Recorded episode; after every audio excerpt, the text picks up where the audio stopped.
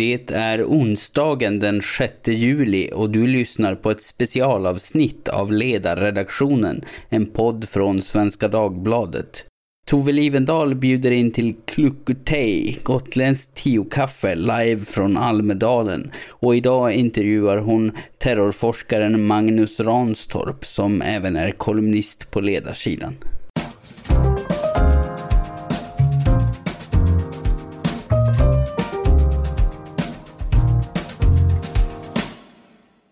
Välkomna till Svenska Dagbladet och Klukketej som är gotländska för klockan 10 kaffe. Det här är ett samarbete med kaféet Ett rum för resande där jag verkligen tycker att man ska passa på att ta sitt förmiddags eller eftermiddagskaffe eller lunch eller frukost. Det här är mitt tredje samtal här på Rådstugeplan under Almedalsveckan och idag har jag den stora glädjen att ha Magnus Ranstorp vid kaffebordet igen, för vi har fikat förut. Eh, och nu hade jag skrivit fel här, men du är strategisk rådgivare på CTSS som står för Centret för totalförsvar och samhällets säkerhet vid Försvarshögskolan. Det stämmer helt korrekt. Jag hänger inte med era organisatoriska förändringar. Nej, men egentligen har det varit så att det har varit en liten bubbla, men vi har alltid varit eh, inom den här större bubblan, så det är inte så stora förändringar. Okej, okay. men jag kan ändå jag kan kalla dig terrorexpert så är vi Ja, det är terror, terrorexpert, uh, hållit på med det här i 30 år um, med uh, att um, studera organisationerna på nära håll. Um, väldigt nära håll, ofta i Mellanöstern. Uh, men också har vi haft en insikt i hur säkerhetstjänster, underrättelsetjänster, de som jagar de här terroristerna, hur de verkligen jobbar. Um, så man kan väl säga att uh, jag är ju inte en del av den, det maskineriet, men vi är så nära som man kan komma i relation till eh, att veta eh, hur de jobbar eh, och hur de approcherar det här batteriet av komplexa eh, miljöer och, eh, och frågor. Vad som händer när en terrorattack sker. Så att, eh, det har varit en kavalkad genom åren. Jag har sett olika typer av av eh, terrorism. Det var som en berg dalbana, historiens eh, vingslag. Eh, och ibland har man varit nära och, och, och, och, um, och ibland har man blivit helt överraskad över olika skeenden. Jag ska också säga att någonting väldigt fint att du är också kolumnist på SVDs ledarsida. Ja, det är väl, jag är väldigt glad för det och det är ju alltid en utmaning uh, att skriva kort och koncist och kärnfullt och uh, försöka överraska läsare som tror att jag ska approchera olika frågor på ett visst sätt.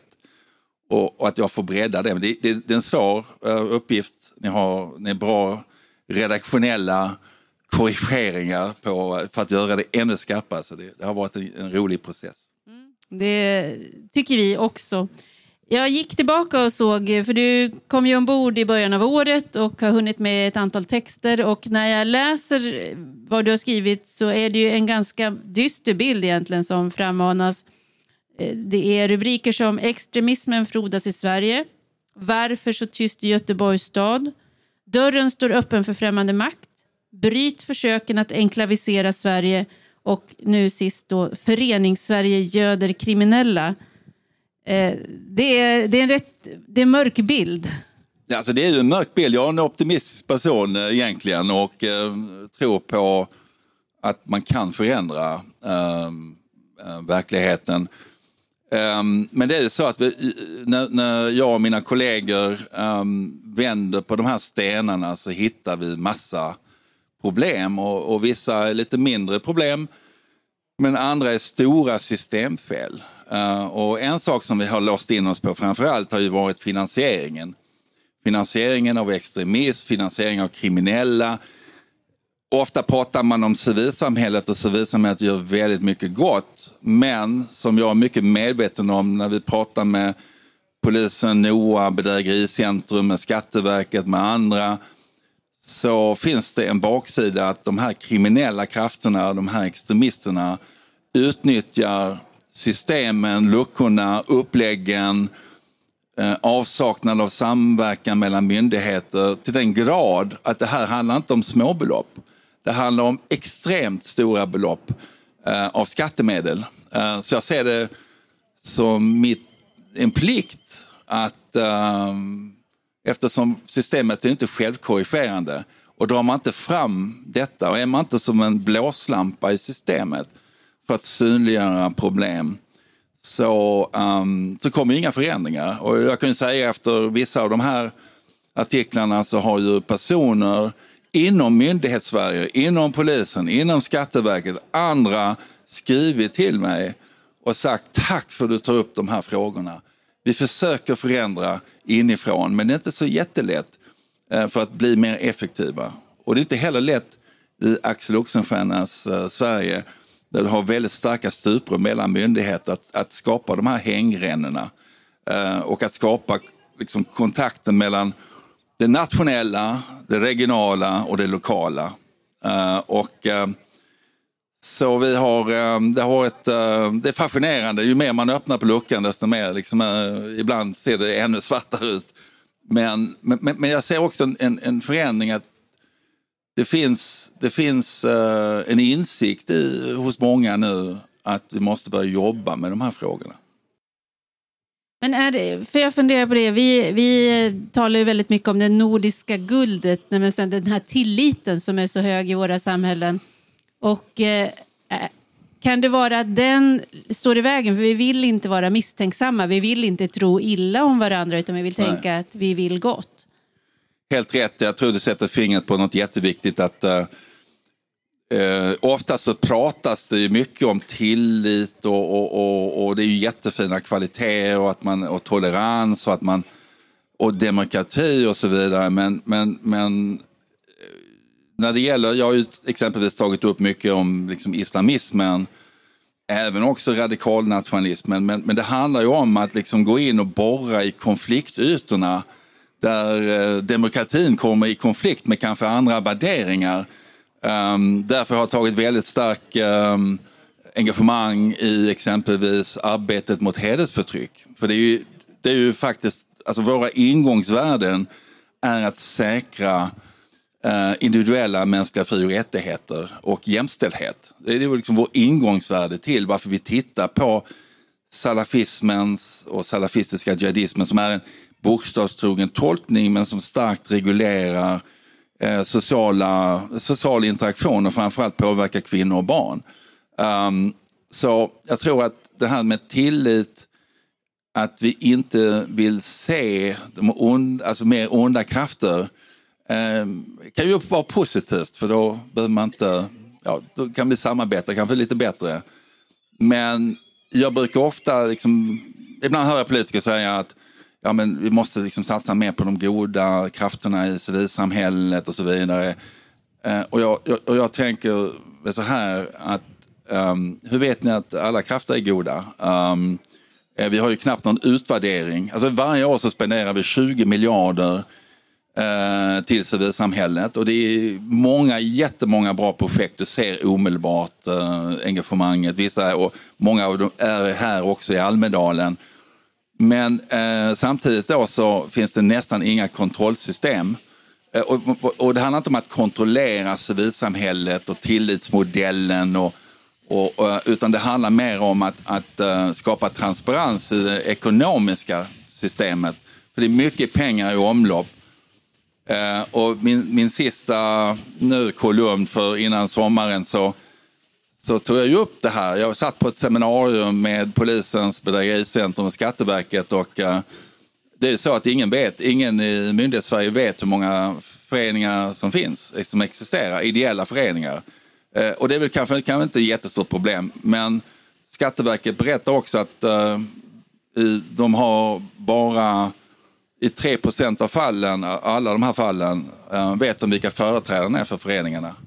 Uh, och jag tog också upp, uh, om du inte vet vem som företräder föreningar om du byter styrelse och så vidare så kan du inte heller återkräva felaktiga utbetalningar. Du kan inte heller uh, säkerställa demokrativillkor. Uh, det här har inte politikerna tänkt igenom. Och därför så, um, så är det viktigt, tycker jag, att om du får offentliga bidrag så bör vi också ha ett företrädarregister eh, som ligger på Skatteverket eller någon, annat, eh, någon, någon annanstans. Där, där eh, vi kan vad ska jag säga, granska de ekonomiska eh, dimensionerna. Och det är ju, jag har inte sett att det är någon egentligen som har plockat upp det från politiskt håll. Nej, jag tror också att, jag menar, um, det är precis som när man ska tackla islamismen, man vill inte stöta sig med stora grupper av personer i samhället. Även om man kanske har intentionen till att vilja göra saker så finns det en motståndskraft i att det här kommer att kosta på för mycket. Eh, det här kommer bara kosta mer än eh, det smakar och eh, jag låter någon annan göra det, kanske mina efterträdare och så vidare. Det är kanske inte mitt problem, det är inte mitt ansvar. Och tyvärr är det som så att, jag menar ofta så, så hittar vi ju pol också politiker som, som tar det här ansvaret och som brinner för frågorna och så vidare. Och de sticker verkligen ut. De är karismatiska, de brinner för frågorna. Bra exempel, Juno Blom i hedersfrågan. Jag menar, jag tror alla politiker bävar för att diskutera den frågan gentemot henne eftersom hon har jobbat eh, hon har jobbat med frågorna så pass länge och hon är så pass kunnig i de här frågorna. Men du behöver många sådana här blommor som, som, som tar tag i frågorna, som med integritet um, vågar ta tag i, i, i, svåra frågor. För det kostar på. Det, inte, det kan jag själv vittna om att det kostar på att ta fram jobbiga frågor. Men om du vet att du har rätt kan även lyssna på kritik att du har fel. Men om du har rätt och att det här är viktiga frågor så, så får det också kosta. Så är det okej okay att kritiken kommer. Precis, men belön och belöningen kommer att vara att vetskapen att jag hade rätt, för ingen kommer någonsin att tillstå att det var så. Det så var det ju när jag kom tillbaka från Storbritannien och började ju liksom jobba i Sverige. Så dels var debattklimatet annorlunda, det gick inte att prata om vissa frågeställningar. Så fort vi tog upp de här frågorna så blev man anklagad för uh, islamofobi, för rasism. Och vi hade liksom vi hade aktivister som, som vid den tiden um, hade liksom en fingertoppskänsla av att de här frågorna flyger.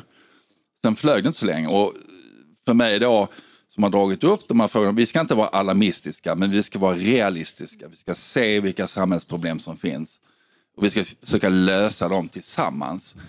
Ehm, men då när exempelvis IS utropade sitt kalifat så var det ju, då gick det inte förneka längre att 300 svenskar hade rest ner till IS. Och inte bara det, två av dem kom tillbaka och genomförde um, två av Europas värsta terrordåd i Paris och i Bryssel. För det är ju någonting, vi har ju tyvärr då inte bara gjort oss kända för att exportera ihopskruvbara praktiska möbler utan också då IS-krigare. Ja. Hur ser det ut idag? Vad, vad, är, vad är siffrorna? Nej, men alltså, siffrorna är ganska stabila när vi tittar på, vi, vi gjorde en studie 2017 där um, vi fick aggregerat uh, data från Säkerhetspolisen um, vi begärde ut och vi fick. Och, um, och resandemönstret var ju att uh, folk började åka 2012. Uh, de första, uh, dussintal, um, även kvinnor. Um, vi hade den högsta andelen av kvinnor uh, av alla EU-länder i proportion till hur många som rest. Ehm, uh, 26 procent tror jag det, eh, det ligger på. Um, uh, 2013, 2014 var de största kullarna eh, och sen avtog det 2015 med kanske ja, 50-tal personer och sen var det nästan ingenting. Och folk har ju rest fram och tillbaka. Um, så vi har redan 150 återvändare. Um, Eh, och de har inte gjort någonting. Och sen har vi haft kvinnor som har kommit tillbaka och så vidare. Och det är ingen, för oss nu är det ingen stor fråga för att eh, systemet tar hand om dem och många av de som kommer tillbaka, kvinnor och så vidare, de vill bara försöka leva sitt liv. Och, eh, och vissa av dem naturligtvis åtalas. Och mycket fokus är ju på liksom krigsbrott. Jag har själv suttit i, i um, två rättegångar som sakkunnig vittne um, i um, det här fallet med den 50-åriga kvinnan som hade många barn som, som reste ner. Uh, och ehm, eh, um, uh, de, alltså, de är tillbaka, det går att hantera eh, men de kommer tillbaka till en miljö och det jag och mina kollegor um, brukar prata om är att vi ska inte, inte bara titta på dem som individer utan de här, det här är ett ekosystem. Och det finns hierarkier i det här ekosystemet och det existerar på lite olika sätt i olika städer runt omkring i Sverige. Du har vissa predikanter, imamer, du har de som radikaliserar, du har de olika platser för, för vad verksamheten föregår. Finansieringen sker och så vidare och de radikaliserar och rekryterar. Um, den, den, här verksamheten var fram tills, jag skulle säga 2019, um, den fortgick. Det var inte, alltså de kunde, kunde göra det ganska ostört. 2019 så började Säkerhetspolisen liksom ta itu med de institutionella plattformarna som fanns. Skolor. Jag menar, de här mest radikala imamerna har haft skolverksamhet som har påverkat hundratals barn eh, varje år. Eh, och de har tjänat mycket pengar. Eh, de tittar på liksom kapital som de har legalt sett eh, fått eh, för den här verksamheten. Så ligger hos de familjerna ungefär 40-50 miljoner har de i kapital idag. Eh, nu är skolorna nedstängda. Så att man måste förstå att det här är inte bara är enskilda individer utan det, här, det finns ett ekosystem, det finns en hierarki. Um, och, de, um, och det handlar inte bara om i Sverige och lokalt utan även också transnationella flöden. Så det är ett jättekomplicerat pussel att lägga. Och det handlar om att du måste kunna förstå pusslet och hur spelplanen ser ut. Precis som i politiken. Um, vem som har mer makt, vem som, vad de har för agendor, hur de kommer bete sig om det blir tryck på dem.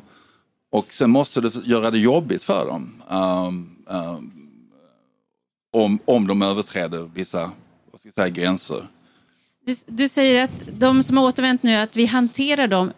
Hur, hur, hur går det till? Hur ser den praktiska hanteringen ut? Och så vitt jag förstått så har vi fortfarande problem med att eh, utvisa dem, eller, eller rättare sagt genomföra utvisningar av personer som vi har betraktat som säkerhetshot och som inte egentligen ska vara kvar här, till exempel de kopplade till Gävle moské.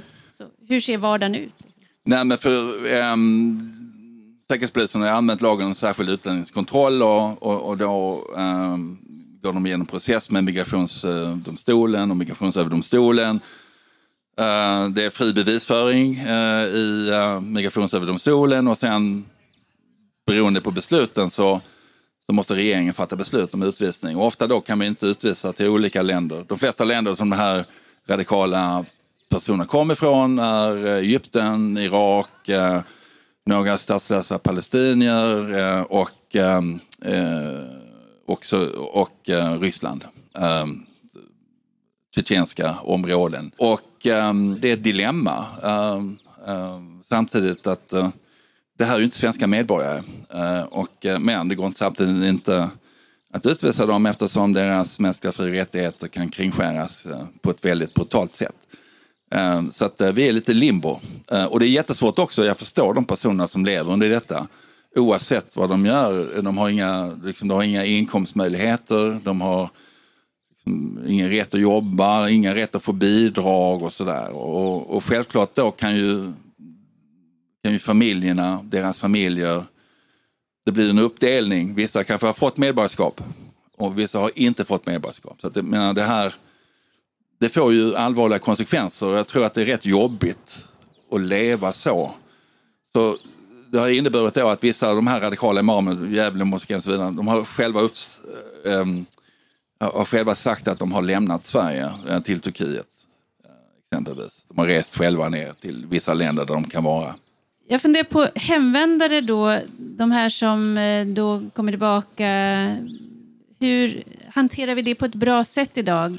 Finns, är det rätt förutsättningar för att de ska kunna ja, komma tillbaka till någon form av normalt fungerande liv här? Det beror på vad de kommer tillbaka till. Um, jag, jag lyfter ofta fram eh, exempelvis Bettan Bivall i, uh, i eh, nord, nordöstra Göteborg. En, hon, är, hon är leder den sociala insatsgruppen i Göteborg. Uh, hade det inte varit för henne uh, och hennes uh, sätt att tänka på hur ska vi liksom hantera och, och hur ska vi processa detta så, så hade vi varit i mycket sämre sits. Um, är det bra? Um, alltså, mycket av arbetet liksom eh, upprätthålls på en bra nivå beroende på individuella personer som tar mycket mark eh, och som är drivna långt utöver vad deras arbetsuppgift egentligen.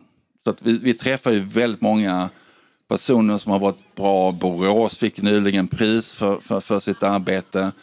Eh, men det är ju hela tiden i motvind och det är en, eh, en, eh, en, en, en enorm stor backe att ja, bestiga. Ehm, det, det, är en mörk bild som träder fram varje år. Jag har varit ute i särskilt utsatta områden ehm, ja, de sista 15 åren. Varje år jag är ute och träffar allt ifrån radikala, vad ska jag säga, ja, salafister till polisen, till socialtjänst, till alla möjliga olika som kan ha uh, viktiga ingångsvärden i de här frågorna.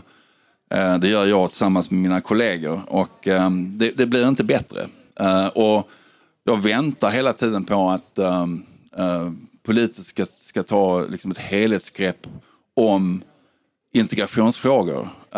och man pratar ofta om att ja, men hela samhället måste hjälpa till. Ja, men du måste organisera det här arbetet strategiskt. Vi behöver, brukar jag ofta säga ibland, lite små mini Marshall plans i, i de här utsatta områdena. Nu är de 60 stycken, eh, runt 60 utsatta och särskilt utsatta områden. Och eh, vi måste liksom ta ett krafttag, vi måste strat tänka strategiskt i de här frågorna.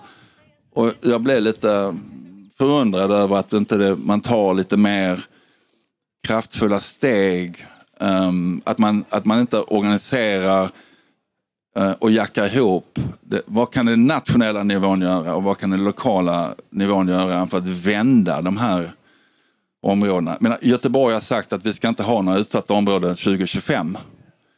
Det är totalt orealistiskt um, politiskt mål. Det är en bra målsättning men, men du måste också ha en en eh, ja, vägvisning och du måste ha en strategisk plan för detta. Du måste samla aktörerna. Jag har sagt det här i relation till det är det här som är det svåra när du ställer en fråga. Hur går det med återvändare? Hur ska man förebygga dem? Det svåra är att det här, de här problematiken är inbäddad i all annan social problematik med klanproblematiken, med skuggsamhället, eh, parallella samhällsstrukturerna, med, med de kriminella miljöerna. Eh, och i det så finns det den här liksom våldsbejakande eh, extremismen. Ehm, och jag brukar ofta säga liksom att vi har inte gjort jättemånga steg för att trycka tillbaka de här krafterna. Alltså, inte heller den radikalnationalistiska miljön. Jag menar, vi brukar ofta lyfta upp högerextremismen och så vidare. Hur går det i de här städerna? Har man lyckats trycka tillbaka detta? Hur har man jobbat med det här och så vidare? Så att, jag tycker att vi, vi är, arbetet är i sin linda. Jag funderar också på just det här med politiska responsen. Nu är, ju, nu är ju samhället mycket större än staten så det är inte bara politiken som kan lösa detta utan jag tror att lösningarna finns ju i civilsamhälle, i näringslivet och det är många aktörer som måste göra. Men jag bara funderar på om det är så att det känns för övermäktigt. För jag tänker på, jag, jag hade ett samtal ganska nyligen med Juno Blom som du nämnde och om vi ska gå på de siffror som Astrid Schlytter säger så är det en kvarts miljon barn och unga som lever under hedersförtryck i Sverige idag. Ja. Och Juno tycker ju att vi i större utsträckning ska tvångsomhänderta barn som far illa, som befinner sig i icke lämpliga miljöer.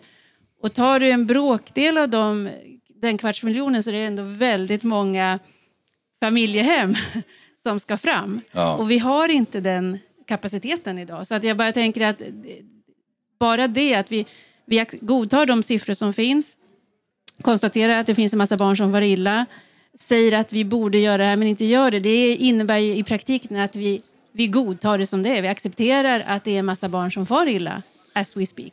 Helt rätt och då, då funderar jag på hur man kan sova på, natten när man uh, har ansvar för de här frågorna. Alltså, du nämner siffran uh, en kvarts miljon uh, personer, det är en uppskattning. Varför har vi inte en lokal och nationell kartläggning av hedersproblematiken? Eh, framförallt lokal, för då, då har du ägarskap inom kommunerna. Eh, varför gör de inte en inventering? Hur ser det ut i, vår, i, i, i vårt område? jag kan säga så här att, att eh, när polisen klassificerar särskilt utsatta och utsatta områden så, så gör de en högupplöst bild över um, var bor personen med brottsbelastning, var sker brotten, uh, var, var finns de här extremisterna, var bor de? Alltså du, du får en, en kartbild över vad, vad är det här för yta? Varför har vi inte gjort detta när det gäller det, hedersproblematiken?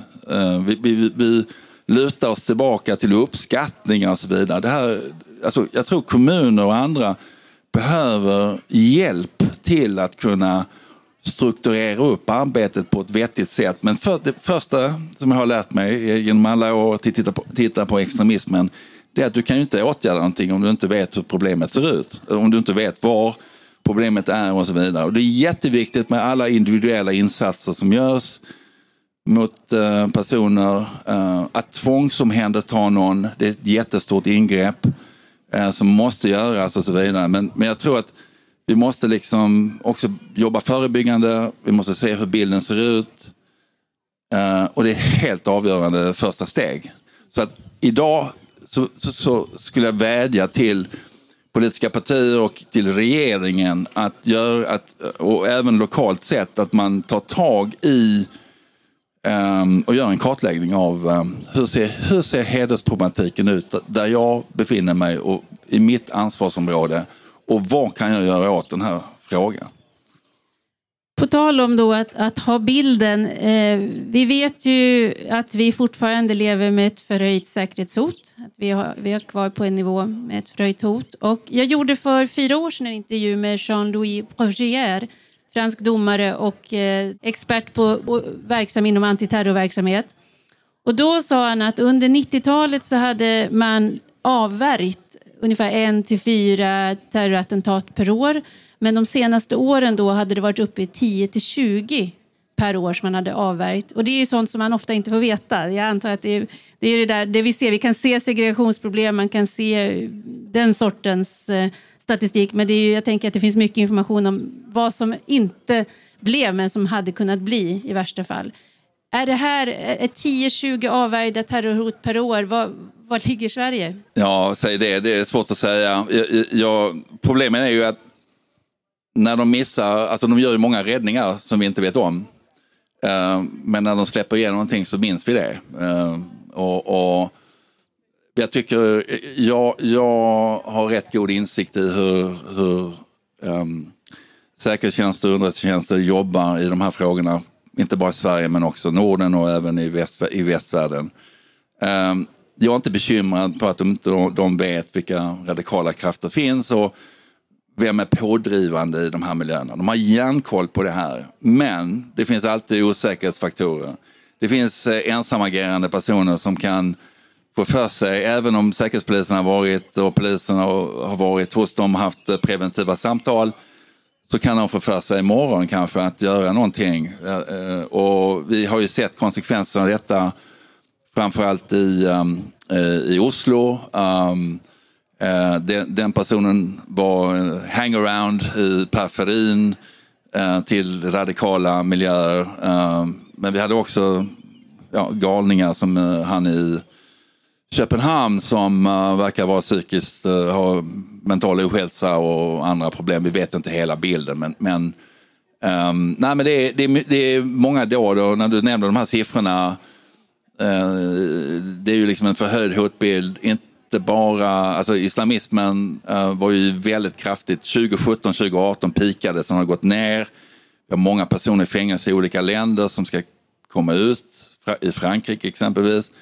Vi har högerextremismen och populismen som, har, som också kommer fram och vi har liksom ensamagerande som skapar väldigt Eh, många dåd och, säk och, och säkerhetshot. det är en väldigt komplex bild. Och det handlar inte bara liksom om sådana här nynazistiska grupperingar, om vi pratar om högerextremismen. Det är en, man pratar om, på engelska så, he, så brukar myndigheterna säga om mixed ideology, alltså en hybrid ideologi, högerextremistisk ideologi som kombinerar accelerationism, eh, att försöka på, påskynda Eh, samhällskollapsen. Eh, du har incels, du har eh, starka konspirationsteorier att hantera. Och hur, de, hur, hur de här krafterna, vad det mynnar ut i, det är ett jätteproblem för alla säkerhetstjänster till att kunna ligga steget före och så vidare. Och samtidigt bevara den personliga integriteten och det öppna demokratiska samhället. Jag funderade faktiskt på det när man är här i, i Almedalen att uh, det finns ju säkerhet överallt. Vi ser kanske inte alla som finns här, det är bra.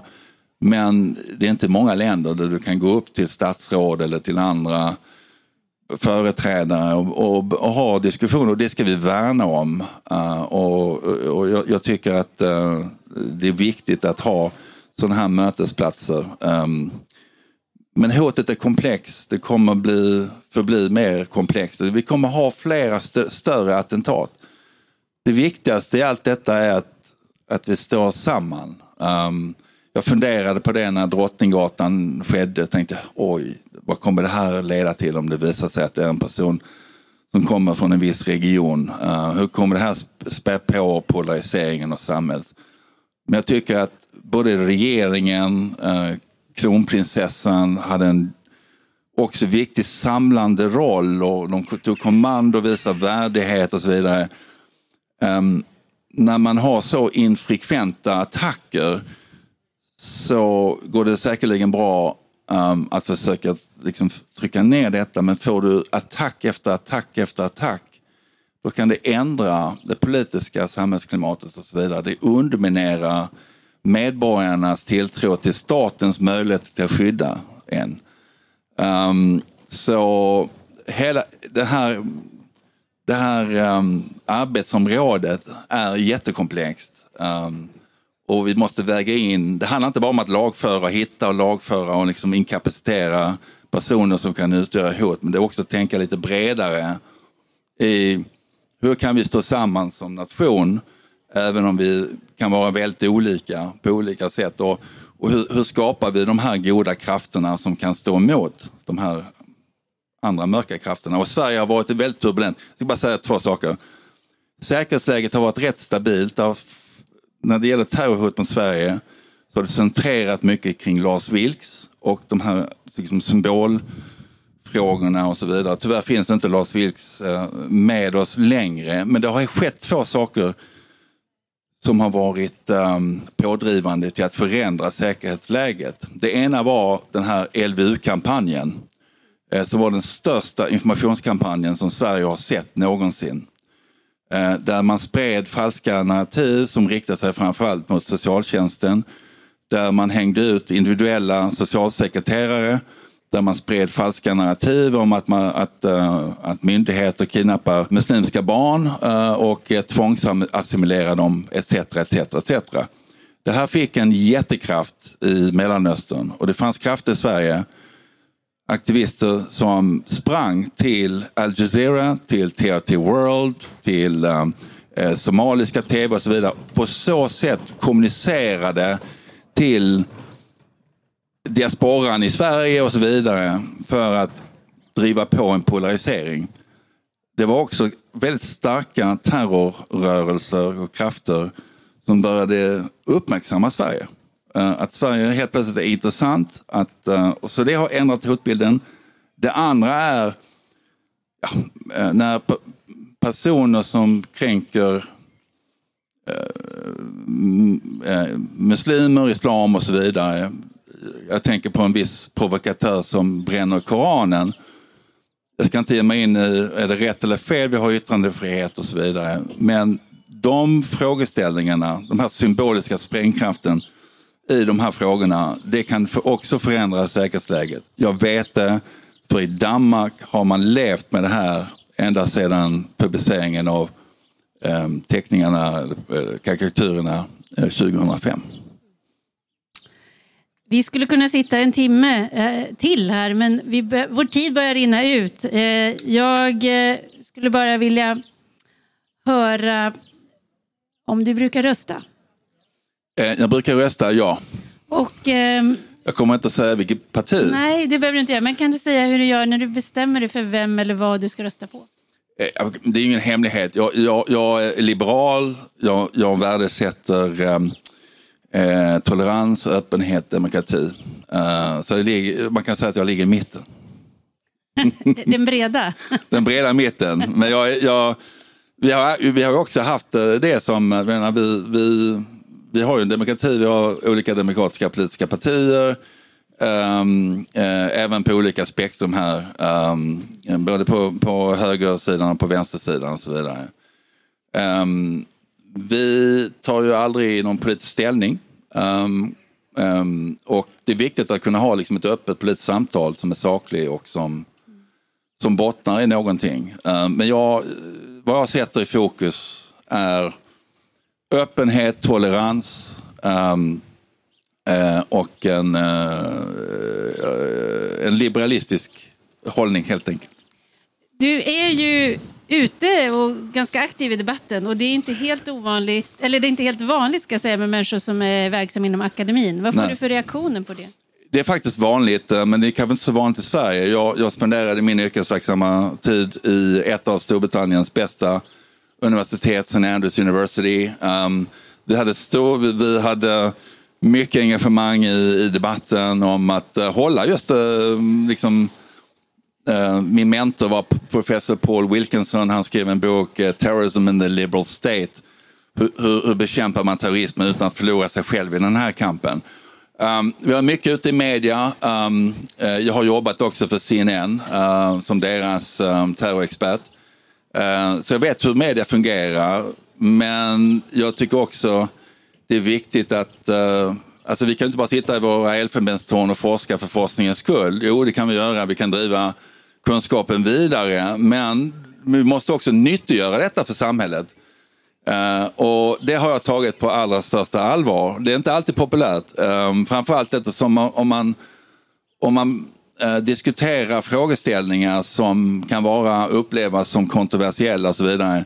Så kan det också generera hat och hot. Um, uh, och eh, det får vi ibland. Um, när vi släppte vår rapport eh, om radikalnationalism så fick vi ha personskydd um, i två veckor till och från jobbet och på jobbet uh, för hoten kom in.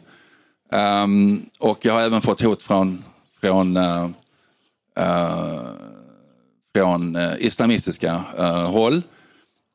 men jag ska inte överdriva dem, de finns. Um, Eh, det är också så att det, det, det, den politiska, vad ska vi säga, debattklimatet har blivit hårdare, mer polariserat. Eh, det är hårda tongångar i, um, i, på social media och så vidare. Så att, um, sen har det också funnits de som inte vill jag ska prata uh, uh, uh, från, från akademins håll. Men vi har individuella fri och rättigheter. Och eh, eh när jag uttalar mig eh, eh, exempelvis på Twitter och så vidare, jag försöker inte polarisera eh, diskussionen eller göra några inlägg. Eh, men ibland så eh, är det frågeställningar där folk sprider desinformation och där folk medvetet försöker polarisera. Och då, ibland känner jag en skyldighet till att ingripa. Vi är tacksamma för att du tar tredje uppgiften på stort allvar och fortsätter höras i debatten.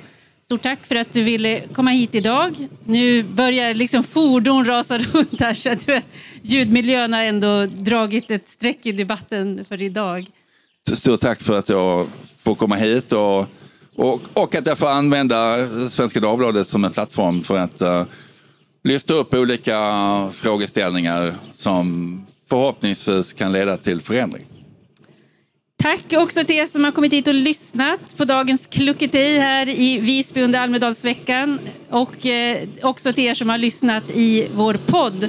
Välkomna att fortsätta följa oss på SVDs ledarsida både i tidning och i podd. I hög konkurrens med denna moped så säger jag stort tack för idag. Och tackar gör även jag från den mopedfria producentkvarten i norra Norrlands kustland. Har du några frågor eller funderingar så får du som vanligt gärna vända dig till ledarsidan svd.se. Vi samarbetar numera med Podme, en smidig app för att hitta och lyssna på poddar. Så har du inte testat att lyssna på oss där så får du gärna göra det.